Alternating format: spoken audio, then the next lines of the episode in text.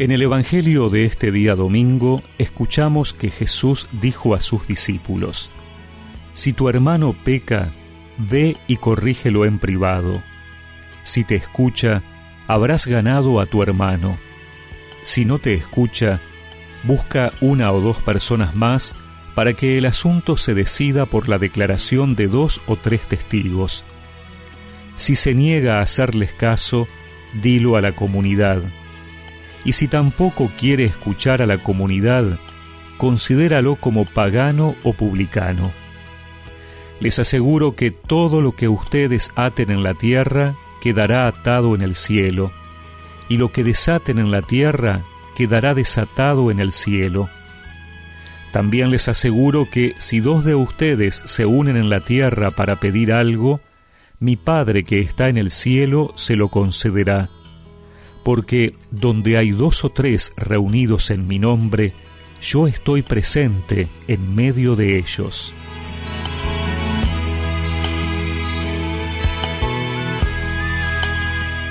Las enseñanzas de Jesús sobre la corrección fraterna y la oración nos hablan de una realidad de nuestra vida de fe.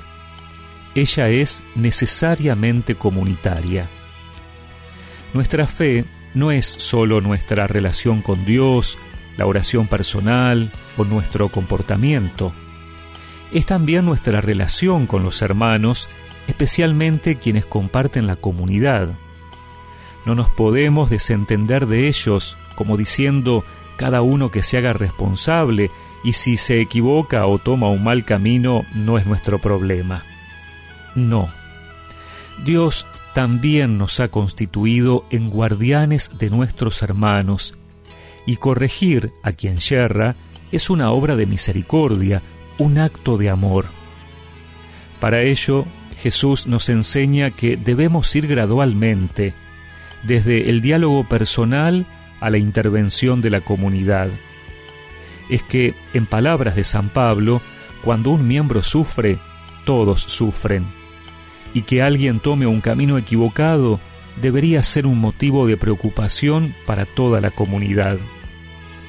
Tan importante es la comunidad que cuando nos unimos para pedir algo, el Padre lo concede y además Jesús se hace presente. Por eso este Evangelio me invita a plantearme cuán importante es para mí vivir la fe en comunidad. Si me siento parte de una comunidad, si trato que mi oración sea comunitaria, en familia, o prefiero resolverlo como un asunto individual.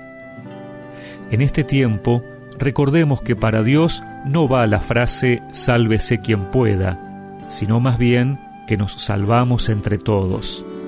Donde dos o tres reunidos en mi nombre estén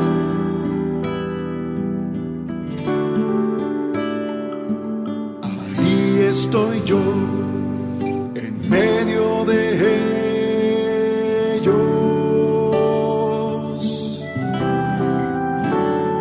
donde dos o tres reunidos en mi nombre estén.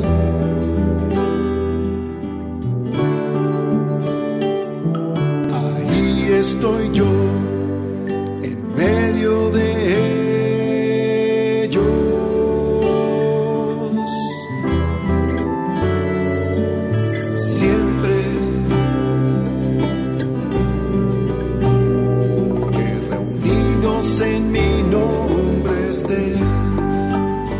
y recemos juntos esta oración.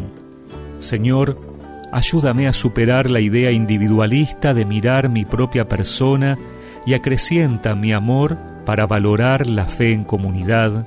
Amén. Y que la bendición de Dios Todopoderoso, del Padre, del Hijo y del Espíritu Santo los acompañe siempre.